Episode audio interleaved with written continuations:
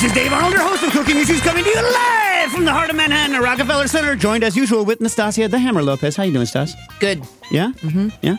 Uh, got uh, got John behind me from uh, you know used to be Booker and Dax, now just the executive chef at uh, Temperance Wine Bar. How you doing, John? Doing great, thanks. Yeah, yeah. Yeah, yeah. We got uh, we got Joe Hazen rocking the panels. Hi, welcome. Yeah, yeah. Uh, do we have Jack? I didn't hear Jack before the show. Is Jack No, flying. flying?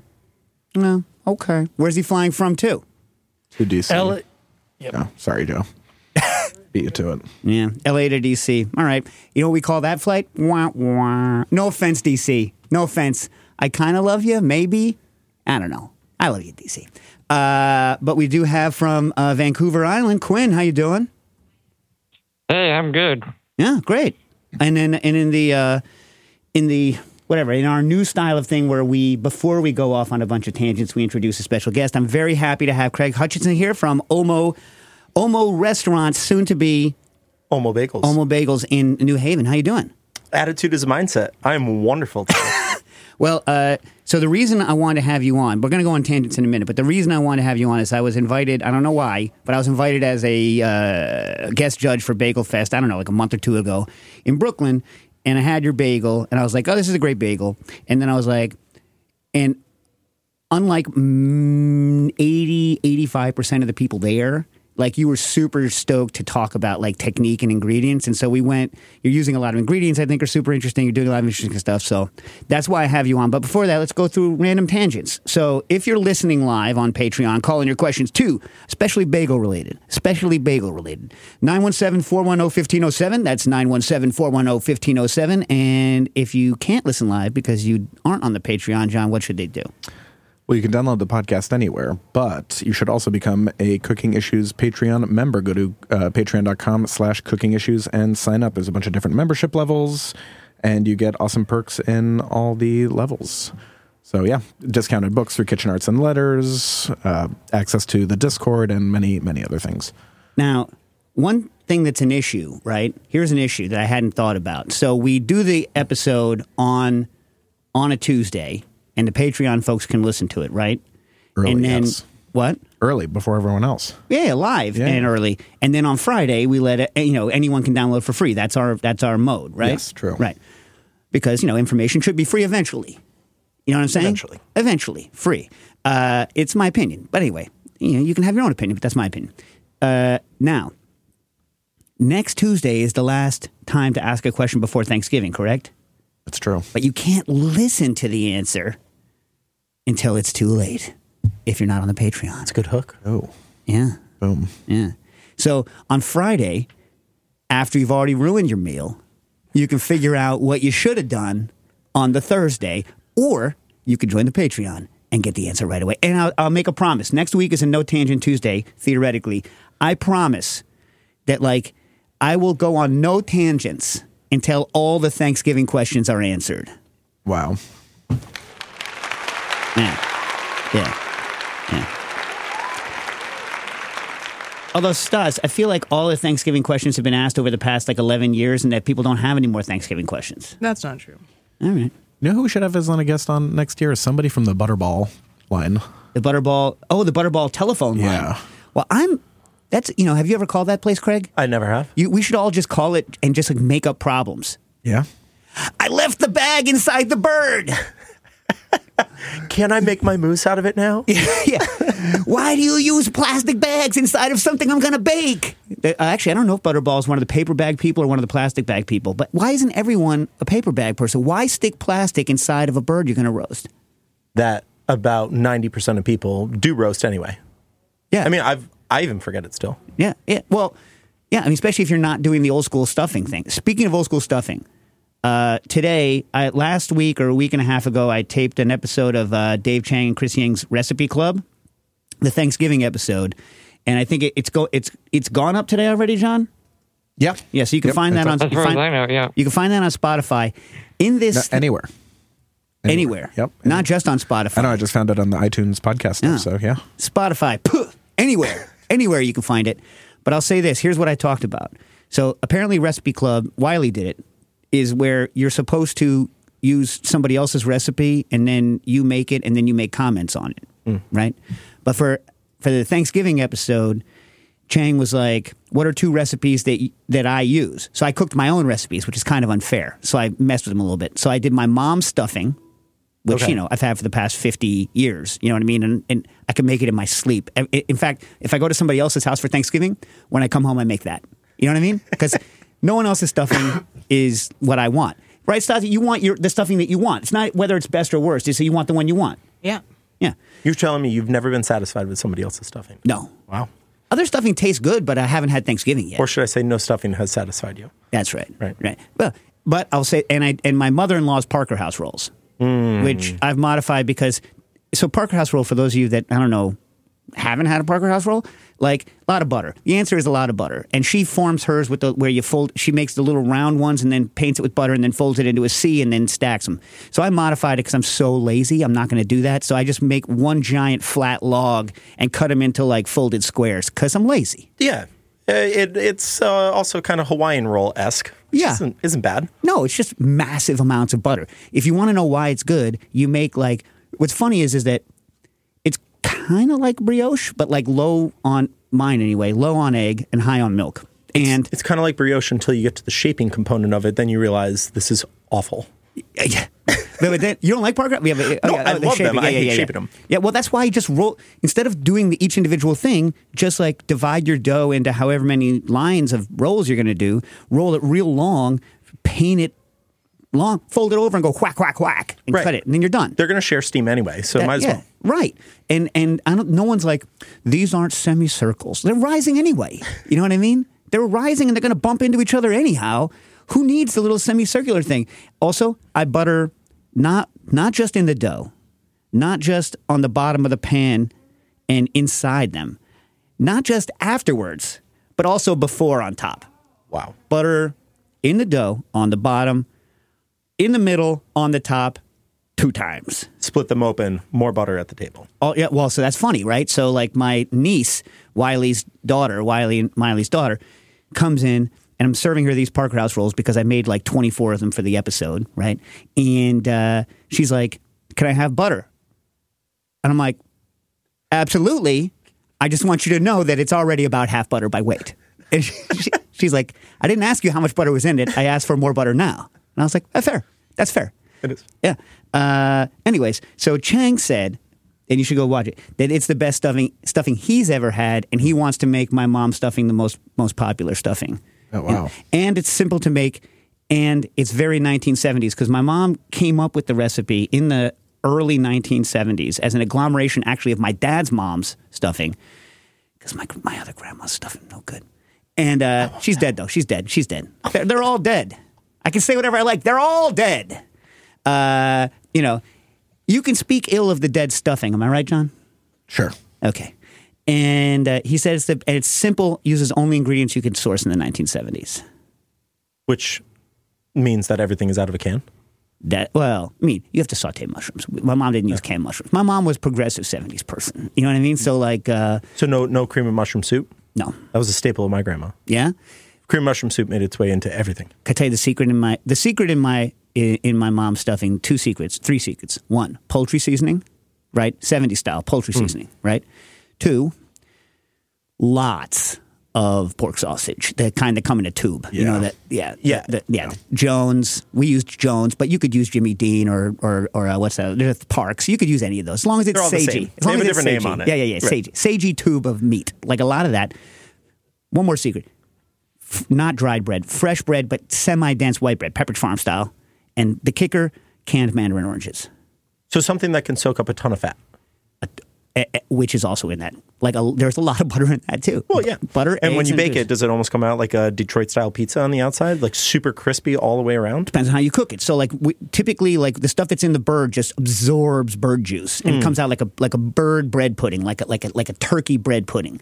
And then we used to throw it in a casserole with the uh, with the aluminum on the top so that it would it would it would steam itself first, and then we rip off the aluminum and crust the top off of it. Crispy. And yeah, it gets that crispity, crunchy stuff on top, and then like you know bread pudding underneath. Now, here's the question: Do you prefer the stuff that was cooked in the bird, or the stuff that was cooked more like a dressing? Okay. the taste of the stuff that's in the bird is inherently superior. However, the texture of the stuff that's cooked casserole style is a little bit better. So you mix it. So are it you up. a texture or a flavor person? Is the question. I... You have to choose in this one.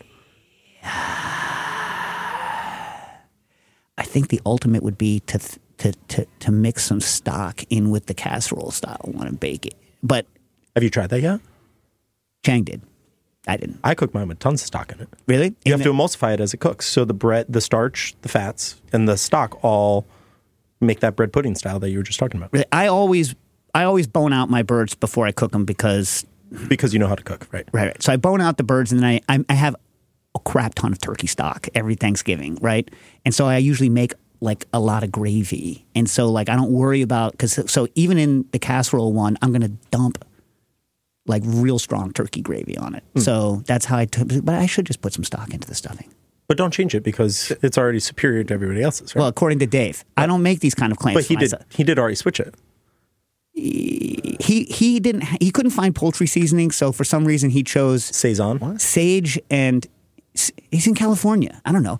Of course, that's where my mom invented. Anyway, so like he he did like uh like sage and uh and chicken chicken stock paste. I was going to say like a bouillon cube. Yeah. Problem with bouillon cube, I I have the calculation somewhere. Uh, is is you're putting in like a lot of salt. Just be aware to down your salt because I salt all my ingredients as my mom does as I'm cooking. So when I sweat the onions and celery, they get salted. Everything gets salted to the way that that thing tastes good, and then when it all goes together, it only needs a little bit of correction. Can I interject for one quick minute? Of course. It turns out that one of our listeners' mothers is a supervisor at the Butterball Turkey Hotline. Oh my Look at that. Some- sometimes you just have to say it out loud and dreams come true. Oh my God. So wait.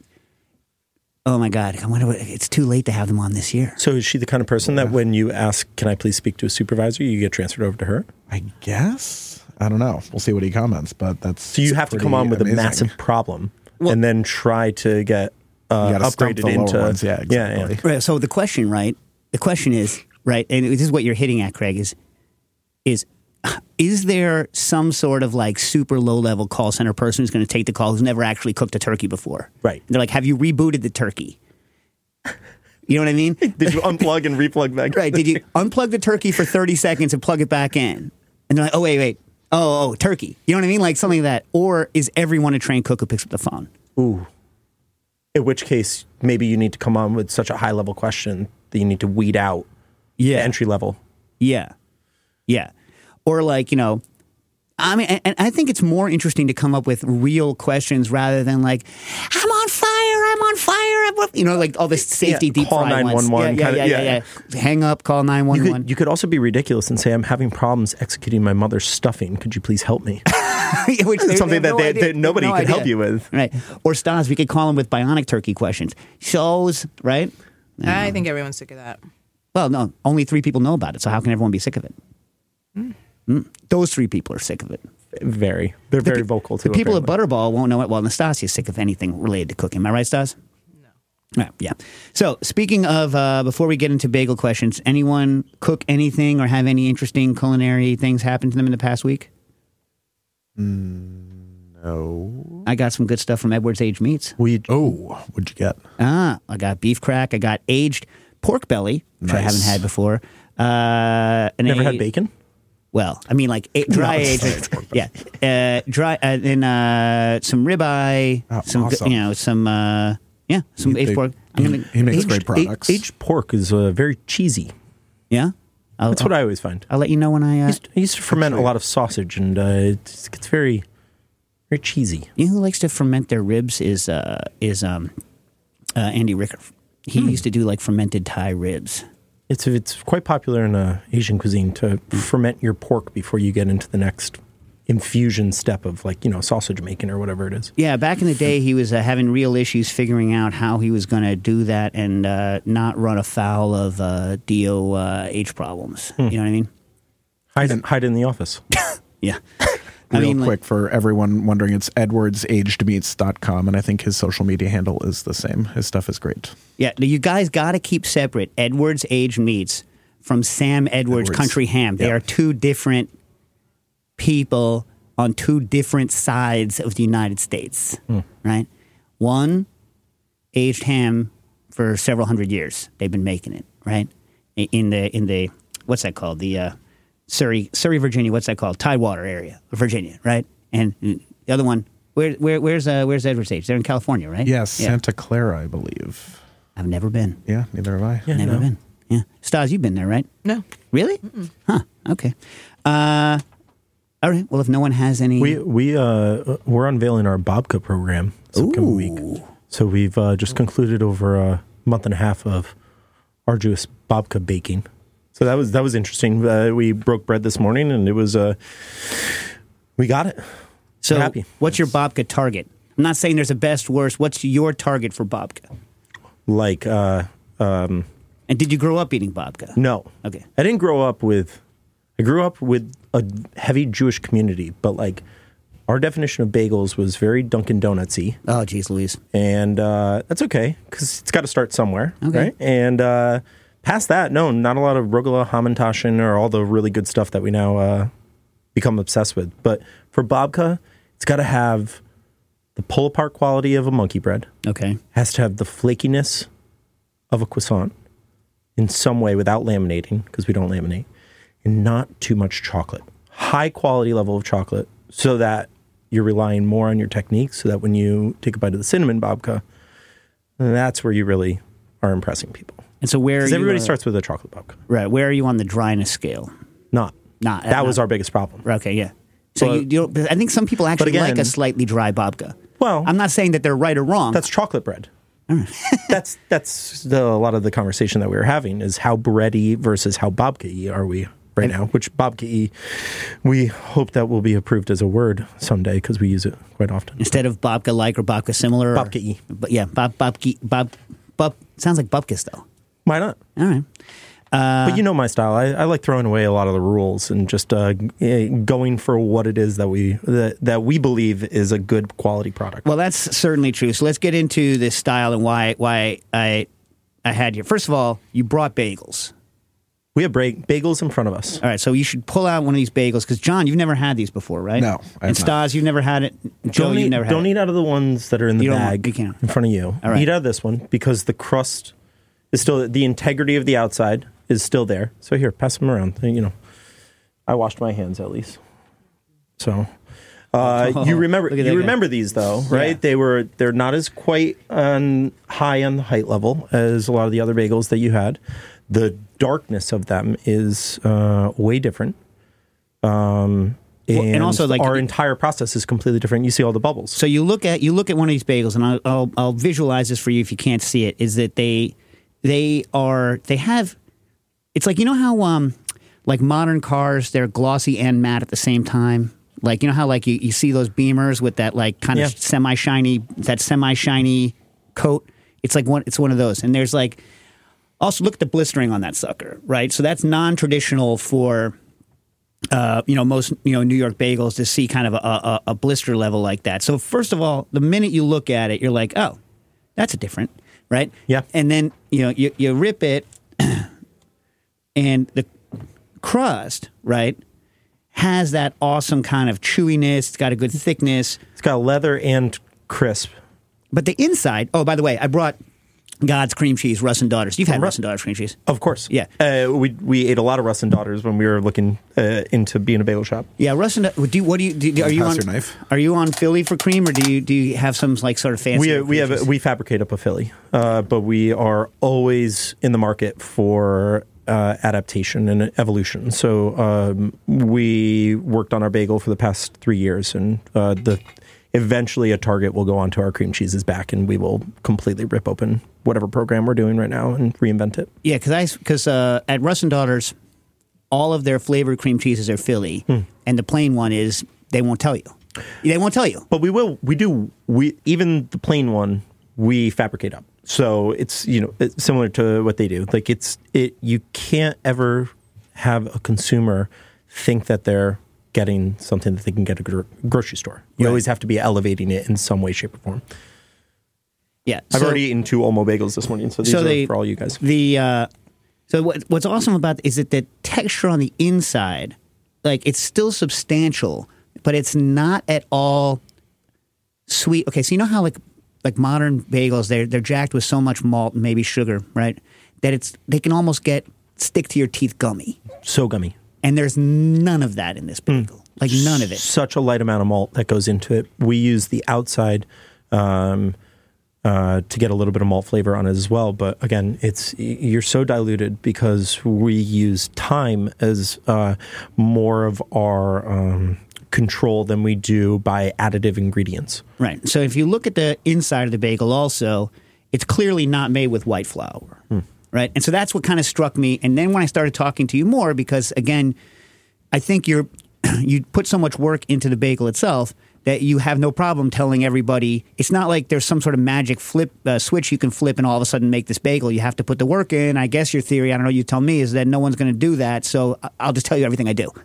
I, I told you everything I do. Now that you have me on a little bit bigger of a platform, I, I may keep a couple of things to myself, but I, I will open up as much as I possibly can about this process because it's quite cool. Right. So the first thing is first is that you're using a kind of flour that I want everybody in the country to use. And I don't know what you call I call it high extraction flour. I don't know what you call it. Yeah, high extraction or bolted is uh, uh, what usually like a small mill will call it, um, but very similar process. Yeah, so you want to talk about this flour?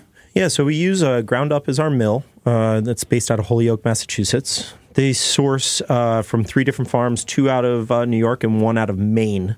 The one from Maine is like, it might as well be Canada. It's uh, like right on the New Brunswick uh, border. Um, but it's a hard red winter wheat. Um, we are um, we're scheduling a, a, a visit up to the actual mill to uh, determine if it is a warthog or not. But from uh, my past baking experiences, I, be- I believe we are using a, a warthog grain. Uh, but coming from the three different farms, it could just be uh, a little bit of a blend. Uh, there is some spring um, red winter wheat in there, or uh, some red spring wheat in there as well. The difference between those two is uh, just kind of like the uh, the timing of uh, how long it takes for the uh, grain to be harvested and how much uh, you could call it flavor is developed. Right. It- Well, you know, a little so bit different. But high every- every- extraction is your answer. Everyone who n- knows milling wheat, right, knows n- not not modern milling, not roller milling, right, that winter wheat tastes better than spring wheat. Yeah. I, I, I hope that we're always using Yeah. red, uh, you know, winter No, wheat, but as it- a majority, as a majority, Yes. A spring wheat, yeah, yeah. A spring wheat's going to add like more structure, more, but like Warthog's a delicious wheat. I've milled, I don't know, only not like you know, I've only milled like 50, 60 pounds of it, but I like Warthog a lot. You know what I mean? And the high extraction flour, what people don't, winter wheat, right, was the standard wheat. Both soft and hard winter wheat was the standard wheat in the United States up until the 1870s. And the reason is, is that uh, we didn't have the technology to get all of the bran off. Right. First of all, it's the spring wheat is a lot harder. It has higher gluten. They could not make decent what we're calling bolted flour. Just means sifted, right? And they couldn't get as as good a tasting flour out of spring wheat before they invented um, before they invented uh, the um, these blowers that would blow the bran off, and they they could do it in two parts, and they could separate the bran more effectively. So it actually happened before the advent of the roller mill. So that's what's called patent. The original patent flour was the patent on these machines that allowed them to effectively separate the bran, and then allow them to mill good flour from spring wheat. But when it's whole wheat, spring wheat typically doesn't taste as good as winter. So you want majority winter wheat in your blends if you're going to go anywhere close to whole wheat. And if any of you have ever had whole wheat flour and been like, used it and said, this sucks, it's because you're using roller milled whole wheat flour.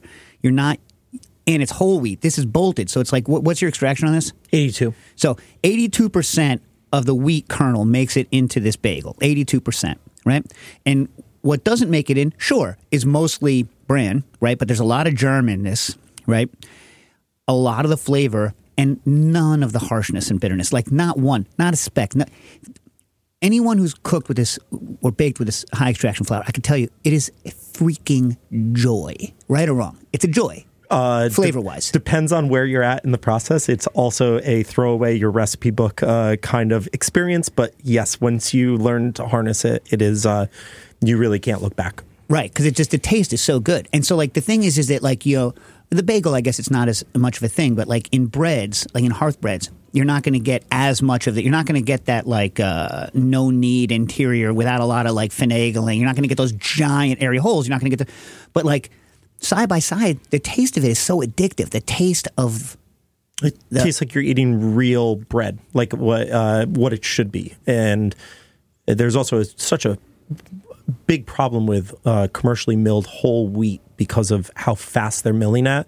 They're actually heating up the bran on the outside, which that is then basically turning bad inside of these bags of flour that are being sold on uh, on the shelves. So it's you, you're just not getting the true flavor, the clean flavor of the flour. Also, I've tried to. I've, I'm, I'm, I'm trying to figure out a way to like commercial whole wheat. I really have for the book I'm writing, and uh,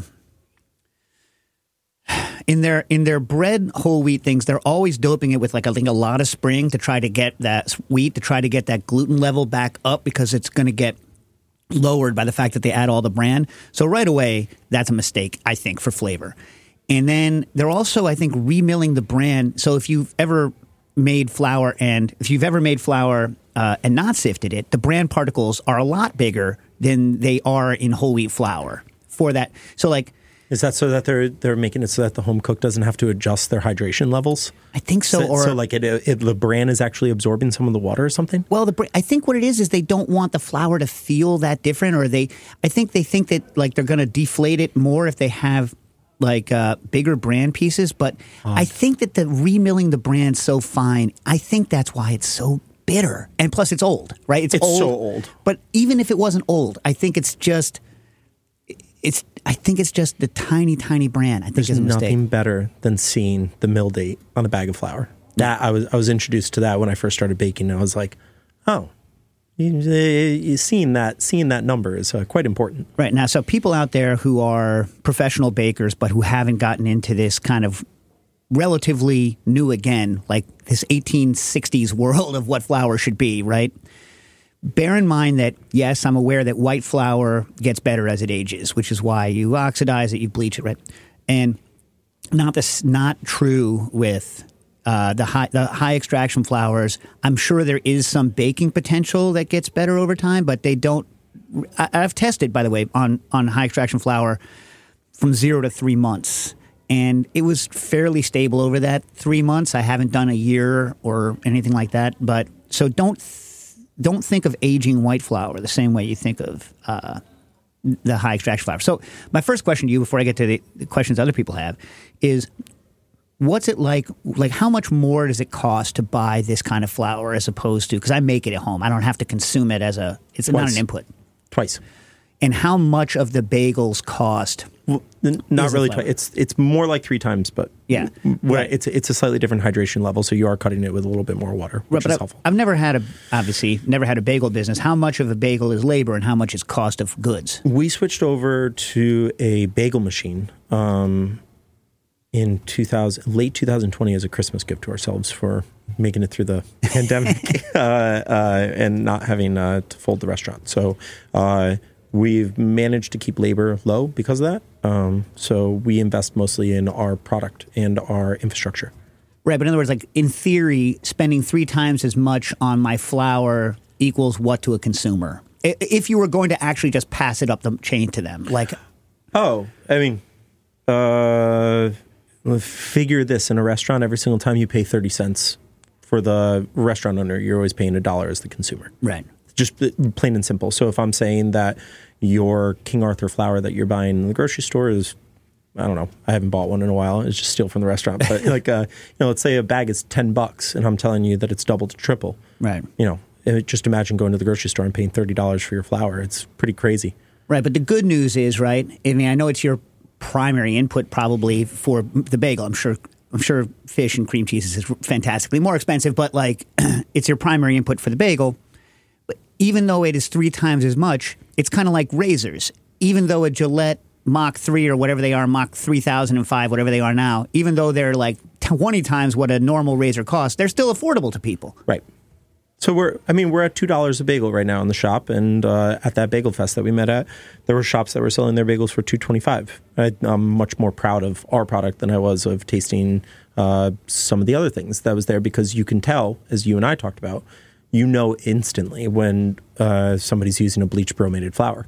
there was even a comment from one of the booths right next to me after they were asking about our grains. Um, they're saying, "Oh well, I can't even uh, because I'm in New York, I can't afford to do that." So me being in a small market, sure they can, they need to charge for it, but me being in a small market and having my business not cost as much to be in a small market is very helpful for me. Yeah. So uh, yeah, but on the other hand, you're you in New Haven. Again, I lived in New Haven for you know years, and you don't have the necessarily built-in market of bagel freaks that you would have here. So there's there's two sides to that coin. No, we opened up with a very New Yorky menu, uh, and it just didn't fly at first, you know.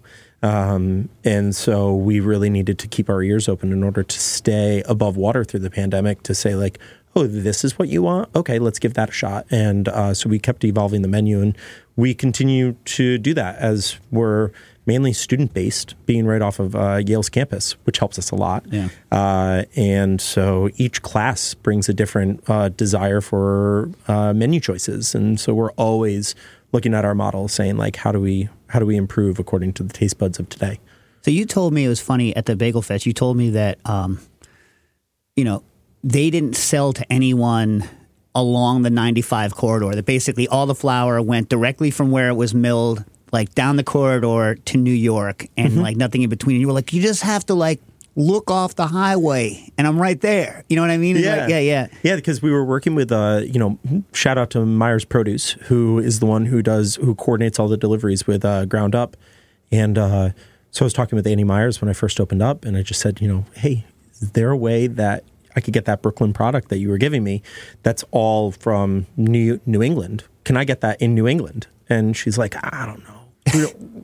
You know, we're we're very much based off. I was like, no, no, and I, I literally sent her over a map image of like, this is how far off the highway we are. There, there's a literal exit for the bakery Yeah. almost. Like, you know what I mean? Trumbull Street, right and there. They're great. They they deliver. Uh, we have to pre-order about a month in advance for our milling, and that has uh, that was a hard adjustment in the beginning because normally you can just get all your flour tomorrow. Right. Um, and also, it probably makes it almost like like a liquor inventory, is that you actually have money in inventory in a way you wouldn't necessarily have. Yeah, fortunately, we haven't um, gone into the world of futures yet, where I'm buying crops worth of stuff. But uh, who knows? Maybe someday. I Well, so does it make you nervous? And like, I'm always wondering about the scalability of this because I was trying to convince Chang on this menu thing I was telling you about. I was like, have him make the Parker House rolls with high extraction flour. He's like, where can where can I tell people to buy high extraction flour? I'm like, I don't know. I don't know. You know what I mean? you can get it. Uh, I think ground up. Uh, you know, uh, you would be better at pulling up their website, but uh, I believe you can just order direct from them. So they sell to humans. Yeah, they call it their bread flour. And it's 82% high extraction. It's 13.6% protein, which is about 1.4% lower than Right. what's on the shelves. So you are going to need to adapt for that. Well, and you and I also know that the protein numbers on anything with whole wheat's a lie because because uh, the bran has such a higher protein level in it, but it's not gluten, which is why they should because rate, you, rate you want gluten. you want the other part but Yeah, yeah. at the same yeah so like 13.6 is a high number for a high extraction on the protein but you don't get 100% yield right. off It of that with your acts more like eleven and change, right? Yeah, uh, yeah, in the 10 range even. Yeah, um, Because we've tried side by side with testing out rye bagels and whatnot. I mean, rye is like, you know, rye comes in at 10% protein and it's as if you're just using absolutely nothing. There's no spring in rye bread. I It- cannot wrap my head around rye baking. I haven't tried too much. I have a bunch of it, rye. Leave it underneath your baking table and revisit it when it looks like a puddle of not bread and then bake that. And that's rye bread. Yeah, yeah, I know. Like I have a bunch of rye. Anyway, whatever. I love the taste of rye, but like I don't know. I haven't invested the time to We, we only do rye when we're doing rye. Eh, rye makes it its way into our pasta program, and that's about it. Yeah. Okay. So that's the flat. But, but so do you get nervous? How would you expand? Like, is there is there a way for more people in the country to get this kind of flour or not? Like, is this something that can grow Oh, or not? How- What a what a uh, what a hard assessment on U.S. agriculture we're about to make right now. The system's completely broken. I'll just start there.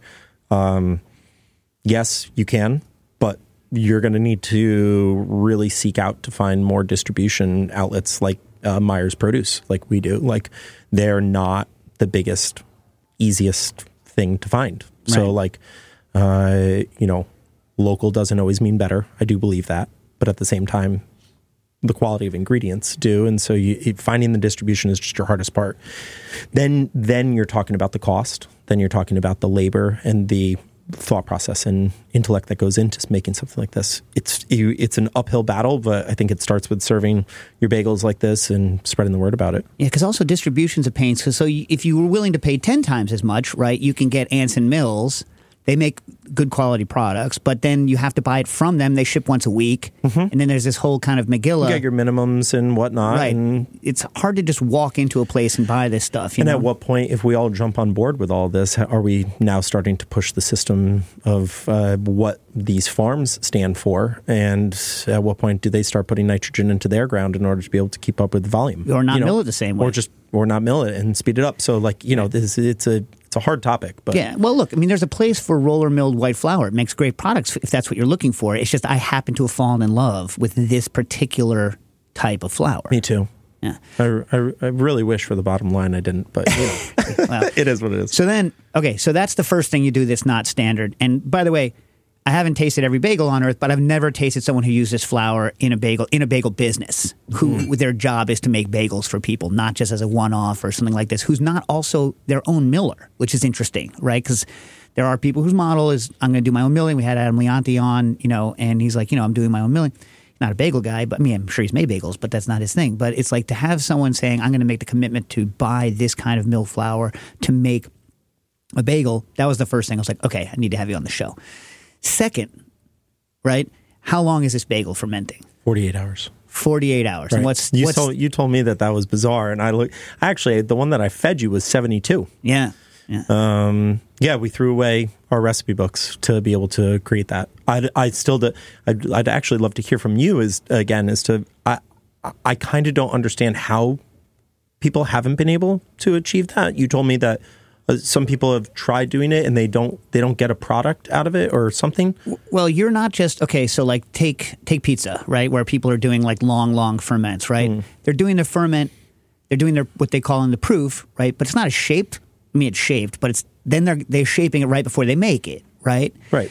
You know, you're actually shaping. Like you're doing an you're doing an overnight. You're not. It's not. Wait. Tell me again. You're, you you don't do an overnight bulk. You do an overnight bulk. No, no overnight bulk. Go straight from you because uh, we don't allow for air to start. So under you underhydrate the dough. Right. Well, that's the key. You have to underhydrate and not activate your yeast. right? The, the key is right on a long ferment. So bagels are relatively low, relatively low hydration. Yeah, like 50, you know, 50 to 55%. sure. So on a low hydration, right?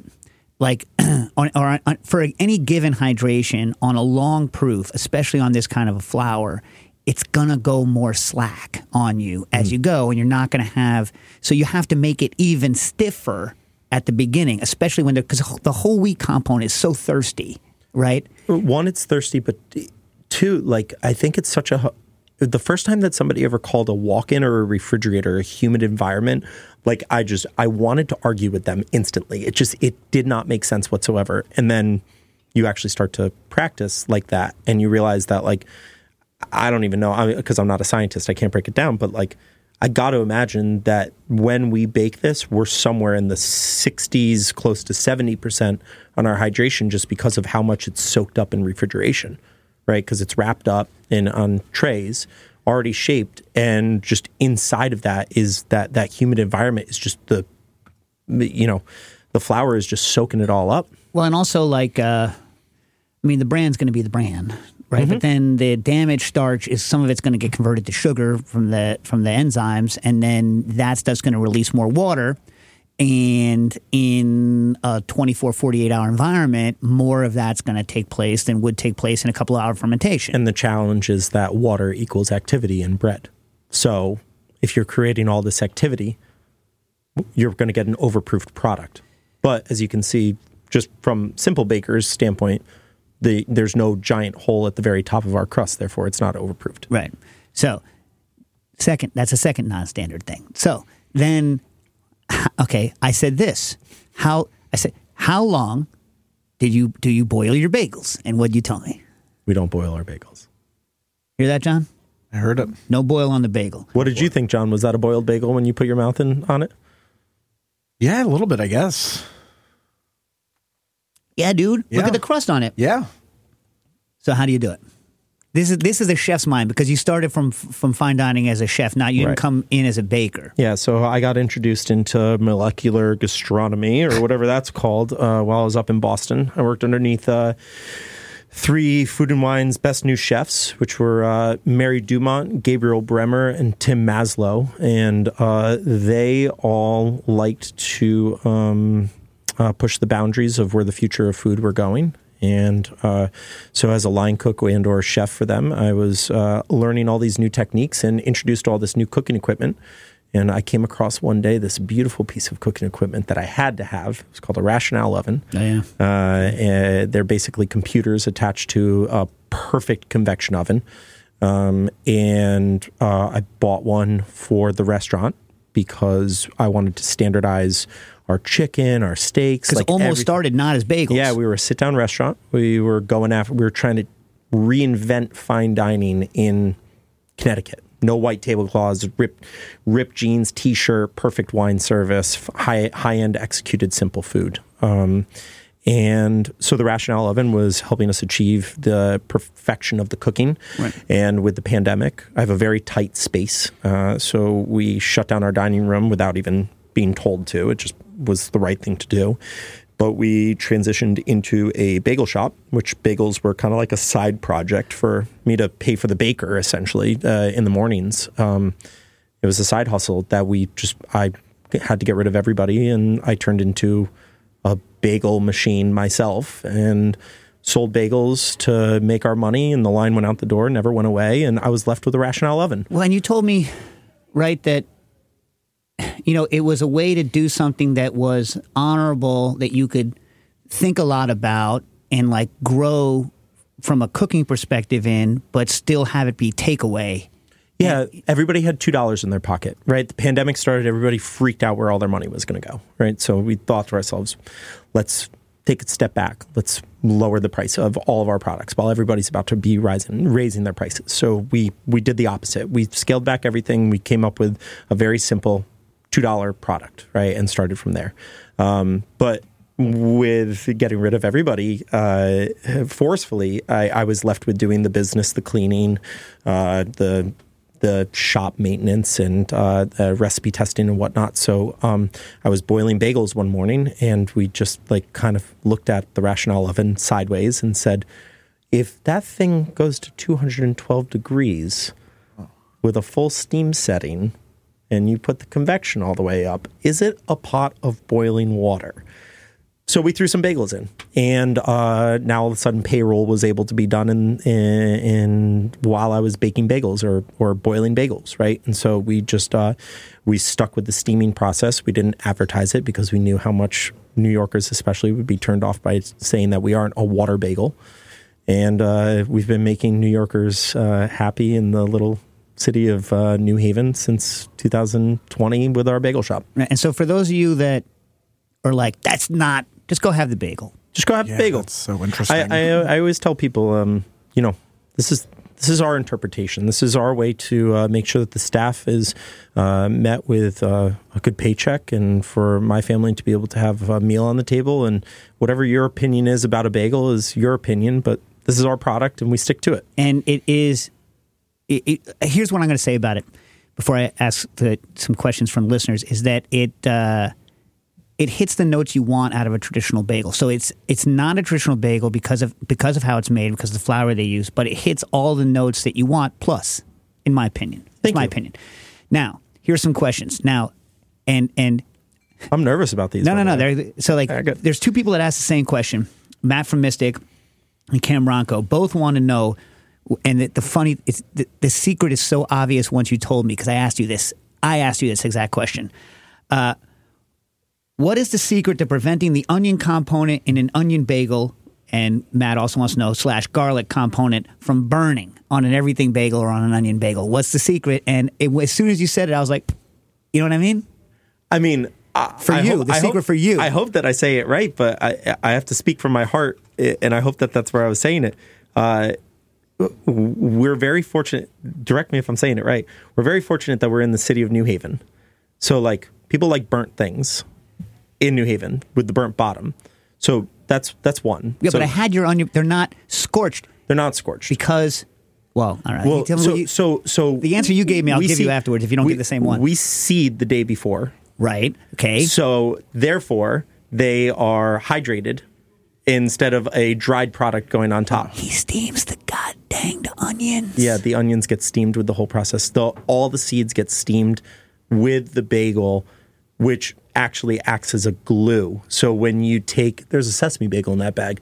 Try and brush a sesame. Yeah, try John, and take a- brush one sesame seed. Take a look at that, that. bagel. Take a look at that. So I was like, oh, I was like, oh my god, that's so genius because you're not boiling it. You don't have to seed it when it's wet, Right. Yeah, that's no, the the onion itself is wet going into the onion. and it doesn't scorch. Because you know what? You know what sucks? It, it sucks is prehydrating the onions and then trying to stick them to the outside of a bagel. No, it wa- it doesn't work. You take a dried onion with malt and sea salt, and you take a wet or your we wet our bagels down with malted water, and then we stick the onions to it, and then that sits for a whole day. So that's phase two of the product Right. process, and uh, so they get steamed and baked with. They've already sat. They're all they're all predetermined for tomorrow. So there's an argument right there for steaming. I'll say this for for users of the uh, Anova Precision Oven. I have one, and I like it. It's not powerful enough to do that kind of steaming. And I'll say this: the reason I'll tell you that is because it's running off of a 120 socket. Uh, I, I've never tried the bagels that way. I always boil them. However, I have tried things like dumplings, and they take a longer. And that leads me to believe that it's not going to work the Rash, same. it, it, it's not even. You can't even compare the. I've tried a lot of different of these products. It's not even like saying like this is the Cadillac. It's like no, this is the car, and then everything else is a bicycle. Like Right. they're they're they, this is the highest powered fan, the highest powered injection of water. They're the only ones that that uh, store hot water in it. So when it steam injects, you don't lower the temperature of the oven. Like it's this is it, Yeah. it's you can really only do it out of this. Yeah. I know of one other place that does it down in Durham, North Carolina, buddy of mine, but that's it. Yeah, I haven't been to Durham in many years, uh, decades, in fact. Uh, the and they have great pulled pork down there. I love. Anyway, course. um, I should go back someday.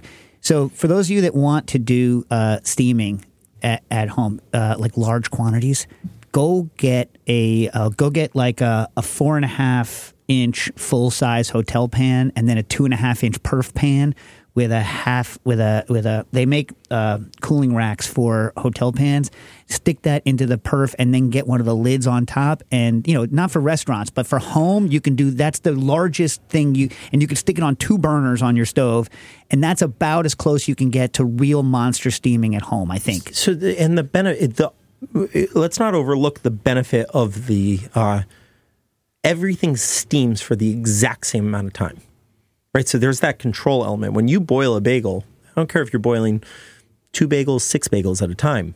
By the time you get to that last bagel, it has boiled for more time than your first bagel. So there's an inconsistency across the board with that right away. So like with steaming, if you take that steam tray out of your oven, like you just talked about, the moment that you unveil what's inside of it, the steam is gone. You're you're not at 212 anymore. The the entire process is gone. So you're you're you're much more controlled on your on your process. Right, and so then I asked you this, and you said because like I, I I've never thought of doing this in a rational, and I haven't had access to one since the since I left the culinary school.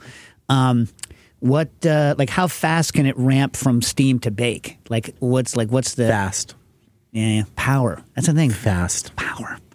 We actually we have two of them.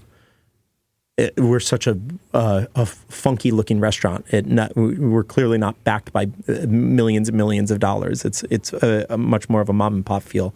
So one of our rationals is a half size, and one of the rationals is a whole size. And we, they're two completely different settings in order to be able to get the same product out of it because the amount of convection that happens in the half size is so much stronger than the one that happens in the full size. And I'm talking about width of sheet tray for those who are wondering what kind of language I'm speaking. Yeah, yeah. And- But are they uh, are they both same height, single height, or are they the double Yeah, height? but guys? we're we're in a basement space uh, for our production, so they uh, we're restricted by our ceiling and hood size. Right. So uh, we uh, we pump out about 360 bagels every. Let's just call it 20 minutes. yeah. And your are your rationals are they electric or gas? Both. Right, but in other words, so like the the heating element. Yeah, the heating element we do gas. Yeah, yeah, yeah. Uh, The rest of the entire restaurant is electric. right. It's just the only gas line that we have. I, you know, I know some people that have all electric, and the electric. It's not that I'm not saying the, the bill, right? Because the whole world's moving that way. I'm saying just the service you need is nuts because it just, as you say, unlimited power. you know what I mean? uh, It's like it, we didn't we we've also just heard from other chefs that the gas powered one is just a better made piece of equipment. The they're not quite there on the electric technology. Yeah, the electric. I remember uh, I was uh, working with someone, and I looked at their breaker panel for for just a single. You know, the the one that's like the one that's like that. So Yeah. it's not like a full height, but it's not the, this one. It's like you know the two thirds, whatever you call it, height. And uh, I looked at the breaker panel. I was like, that's twice as much electricity that as goes into my whole apartment. The whole apartment. I was like, We have we have two of those. we have two of those, and you will laugh when you see the size of our restaurant, being like, "There's no way you need two of those." Uh, restaurant restaurants use a lot of electricity. Well, so that, that's the other thing is like, uh, so, right? I wonder because rationals are still a lot more expensive than than a deck. than like a Blodgett, right? Yeah, or or even like yeah, inexpensive deck. Yeah, yeah. Uh, but I wonder what the ROI is because you don't have to do the boiling. You don't have to like for labor and all that. I wonder what the How ROI is. many how many people stand in front of the uh, the kettle at uh, Essa while they bake? Eesh, I don't know. I've been to Essen a long. I've had their bagels recently, but I haven't been there recently. Or how many people stand in front of a kettle? Yeah, That's what you're removing out of our out of our uh, model, yeah.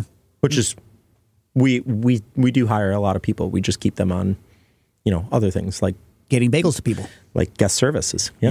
Yeah. All right. Uh, Michael Vahabi writes, "What kind? Well, we just talked about it. What kind of oven do you use, and recommendations for oven? I mean, you've come out pretty pretty strongly on the uh, on the side of the rational, Yeah, I, I I love the standardization of food, and they don't break So as much as they used to. Rationals used to break like a mother. I have my original rational versus the new one that I have has had zero service calls on it, as opposed to the five that I've had this year on the new one. So, Right. uh, yeah, Well, you know what used to go wrong? I love them? warranties. the old. Uh, what do they even call them now? They used to be called SCCs. Are they still called self cooking centers or no? I think so, but yeah, Yeah, yeah. it's So an oven. The old SCCs, if you put them into a normal, like, you know, kitchen, like we used to have them for, you know, we had a couple at the school, and one of them was in the restaurant. And the one that was in a restaurant was next to another hot side thing. You know what I mean? It wasn't like completely unsurrounded by anything around it. And the electronics would fry like regularly. they would, regularly they would fry. And without the electronics. electronics, it's useless. Yeah, it's a brick. You Yep. know what I mean? So like, uh, but that doesn't happen anymore. They fix that. Yeah, the, uh, Rational's been a really great uh, company for us to work with. So Yeah, it's like it's so funny when things go from I love I love some sponsorship from them. You hear that rational? You hear that?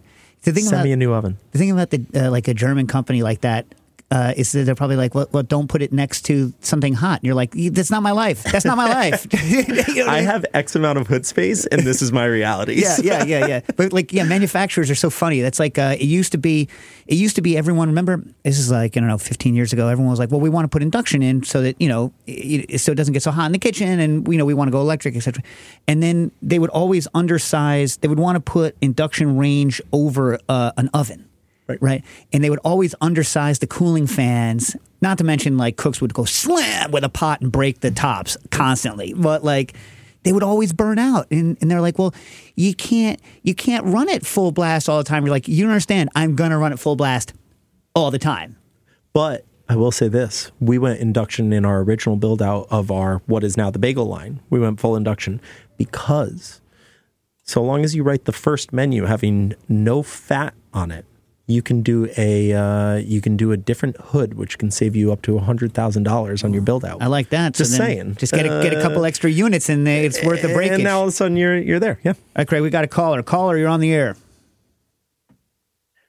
Hey, Dave. Um, it's uh, Paul from Seattle. Um, I uh, the I am uh, giving a call on um, on some bagel stuff. I have been working on bagels on and off for a couple of years, and in fact, I I think I um, called in a couple of years ago back at your um, one of your last episodes with the old radio network about um, bagels in in home ovens and having issues with burning everything seasoning.